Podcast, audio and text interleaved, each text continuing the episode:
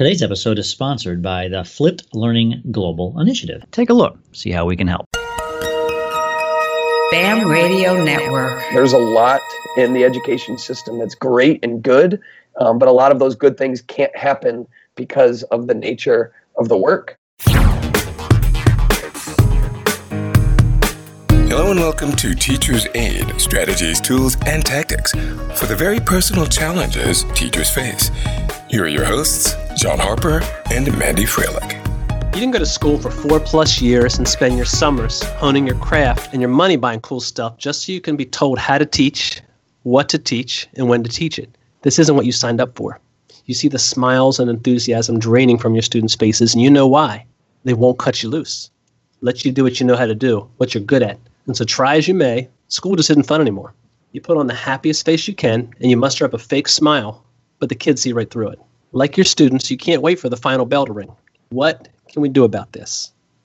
Mandy's not here, and today I'm speaking with Trevor Muir, who I'm hoping can help us out. Trevor, thanks so much for joining me, man. What do you think about the teaching profession has changed that is causing fewer and fewer people to consider as a career? I mean, going to the job fair, there's almost nobody there. It's really hard to fill positions. What do you think has changed? Well, yeah, I, I can't really speak to what's changed, but I can tell you that this last year I went to the Netherlands and I met with a lot of different teachers.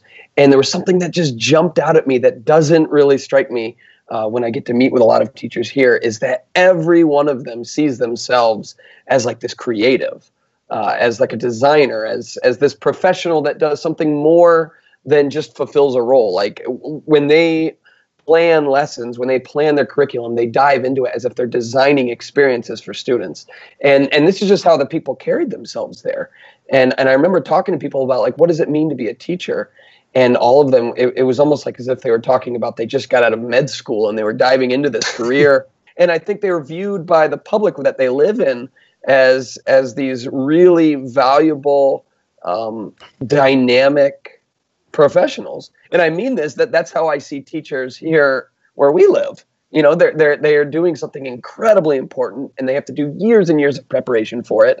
And and I've seen some incredible work by teachers, Jon. I mean, you, you've seen it too. There's just some phenomenal professionals right. in, in the teaching profession all all around us, and it's not just the ones that are connected and on the internet. And yet, you know, what's what's the dominant public perception of teachers? Right? Like it's not good. Not good. I, I, mean, I mean, can I tell you my opinion? Like you, you, you have yeah. a you, you have a secretary of education who you know just can't seem to say anything good about public school teachers. You've got you know politicians and media who think that they need to get paid less and that they have to like go and march in the street just to get paid a decent wage. Um, you've got media who portrays teachers as like these deliverers of content and all kids hate them inherently and kids just sit quiet and then you've got the realities. You've got high stakes testing and and all these things that try to put teachers in a specific type of box. And i just think that the profession of a teacher is an inherently something that just can't be put into a box. There's just so much to it. Um, you you definitely feel strongly about that. If that's the case the, the public perception's bad but, why are so many teachers unhappy? Do you think it's because the public perception of them is just so abysmal? I mean why why are so many people unhappy so many teachers unhappy well so that's part of it the public perception um, and then there's the reality of it. You know, I, I have people tell me all the time, um, older people saying, oh, my daughter wants to become a teacher. And I always tell her, no, don't do it. And I say, well, why is that? And they're like, well, just the stresses of the job nowadays and then and the restrictions that are coming around it and all that.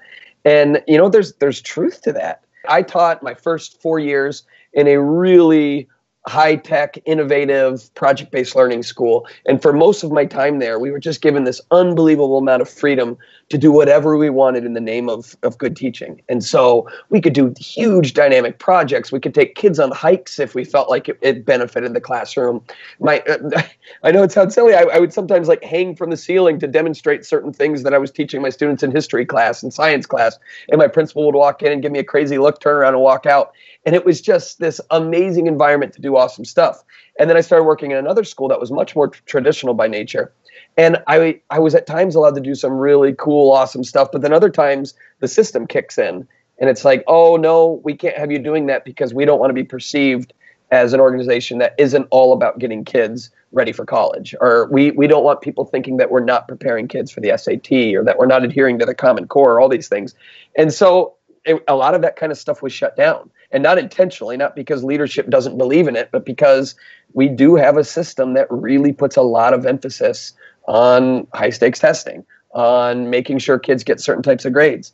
And, you know, my brand of doing things and the brand that a lot of teachers could see themselves the way they want to teach doesn't really fit in that system. I definitely hear what you're saying. What can teachers get away with, still have fun, keep kids engaged, and not lose their jobs? I mean, we want to make teaching more fun, but play by the rules, and sort of, in a way, not get caught doing these fun things. I mean, obviously, I mean, this is this sounds crazy coming from an administrator, but the show is for teachers. So, what can they do to make it more fun? So, I, I think we have to get away from this idea that fun and good learning are are two separate things that they can't coincide and exist together. Um, and I think a lot of administrators could could stand to, to to kind of hear that and let that sink in that that you can have fun and can learn in a deep and meaningful way. Matter of fact, you can learn in a better and more meaningful way if you're having fun. Can you tell me a lesson that you taught this year that was fun? Your kids absolutely adored it. Yes. And they learned a whole hell of a lot.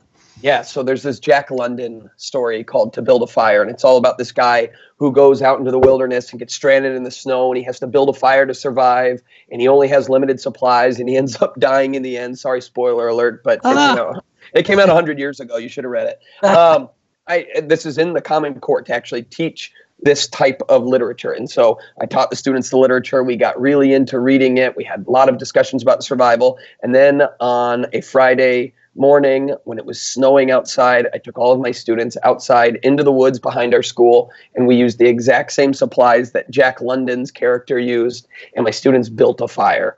And we had a big competition who could build a fire the fastest. And then I busted out marshmallows that I secretly brought with me, and they cooked them. And then when the administrator came out and said, Why are you guys doing a fire? on school property. I said, "Oh, because we're reading a Jack London novel about building a fire, and we're making the literature come alive." They were and cool with it. Was, well, I mean, there was like an eyebrow raised, and I said, "Hey, right. hey, we're going to take the same common assessment that the other English teachers are giving, and if it's any lower than any of theirs, then you know what? I'll never do a fire again." And guess what, Jon? That there's there, my students scored the same on the exam. You know what I mean? Like they did and the they remember stuff. it. I mean, and you you create an experience, and I heard I heard those words that oftentimes people can't stand to hear, but they're not really bad words. Common core. What's your mindset going into creating a lesson like that? I mean, you're in high school, but yeah. you know, first grade teachers might hear this, middle school teachers might hear this. I mean, when you go into the Common Core, how do you think about that? My mindset for all this stuff, Common Core, high stakes testing, SAT, I'm not somebody that thinks that we just need to blow up the whole system and not do any of these things and that we have to, you know, pretend that the apocalypse occurred and we're rebuilding school from the ground up. I don't think that's realistic. And so the first thing I do is I recognize that there are some realities that we have to face as teachers. Um, so I, I know that I have to prepare my students for high stakes testing. And so my attitude is how can I make the work that they're doing, the environment they're in, engaging and fun, and therefore engages them to want to go and learn that material. And so every day, if you walk by my classroom six hours a day, there's always music playing in between classes. And it's not just because I love listening to music, uh, because sometimes I don't feel like listening to music. It's because my kids, when I do that, they're already in this mindset that, like, oh, I can unwind a little bit. Or I really love that song. That puts me in a better mood. And then if I have to do grammar practice or I'm having them learn MLA format and some of the stuff I don't enjoy teaching and they don't love learning, they're already at least in this mindset of like of this comfortability that they feel welcome in an environment that's fun for them. And they're bobbing, they're jamming. Okay, so yeah, it wakes them up. It gets them into it. Yeah, and you know what? Another thing is I never would dive right into a lesson and say, "Okay, guys, first thing we're going to do today is learn how to make a works cited page." You know, I'm always going to start class by I do a thing called good things. I'll ask students, okay, hey, what's good going on in your life? You have five seconds to tell me what you did this weekend. Or every time it's a kid's birthday, we'll sing happy birthday. Right. And the rule is it's not how good you sing, it's how loud you sing. And so we try to blow the doors off my classroom and embarrass a kid singing happy birthday to them. And they love it. And so then when they're all done laughing, Mm-hmm. having fun, we say, okay, guys, now we're going to dig into this for a little bit. And they do it. What are three things, I guess, as a takeaway? What, what are three things teachers could start tomorrow or for those that are on summer break next year that would make teaching more enjoyable for them and more enjoyable for their students that could make it more fun? What would you tell them? I'd say that I, I, would ask yourself the question Is my classroom a place that I would want to be an hour a day every day of the week? Aesthetically, what's the lighting in my room? Is it ugly fluorescent overhead lights, or you know, did I buy some cheap lights at Target? That just at least like lower the mood a little bit? Do I have color on my walls? Um, what if you can't control that? No, yeah, and you know what? We can't control all that, but I, I, I'd be willing to bet that we can, you know, something I did in my classroom. I didn't have money to go buy a bunch of art. And mm-hmm. so I told my students, I said, hey, if you draw me a piece of art, something colorful, and actually, what I told him, I said, I want you to paint me something that defines the word epic, whatever that means. And my students did it. And I didn't pay for it or anything. And my principal's not going to tell me you can't put student artwork no. on the wall. And so just doing that all of a sudden changed the shape of my class. Another thing I'd say is play music. It's easy, it's free if you can go on Pandora. So I'd say play music more, whether that's during student work time or before class. It helps set a mood. And this is something I, I haven't talked much about, but you know, how do you create work that your students are doing? How do you tie some authenticity into the work? So whatever they're doing, how do you make it meaningful to, to them? You know, can you bring in an authentic audience for whatever they're creating?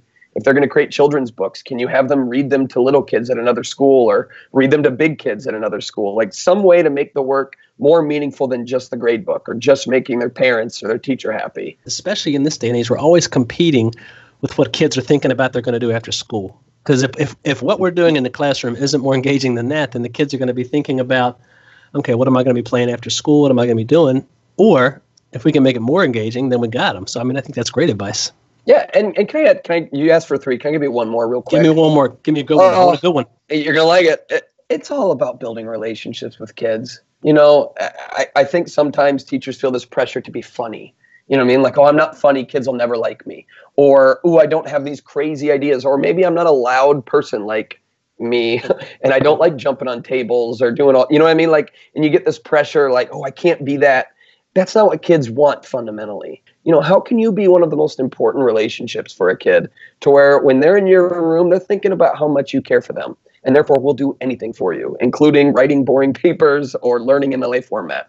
So I think at the heart of an engaging classroom has always been and always will be strong relationships. Trevor, you gave us a lot to think about, and I hope people listening to this can at least take one or two things away that are going to make their year, if they're still teaching right now, more exciting and more fun, or if maybe in the fall, more exciting, more fun. So thanks so much for coming on, Trevor. Thank you for your attention.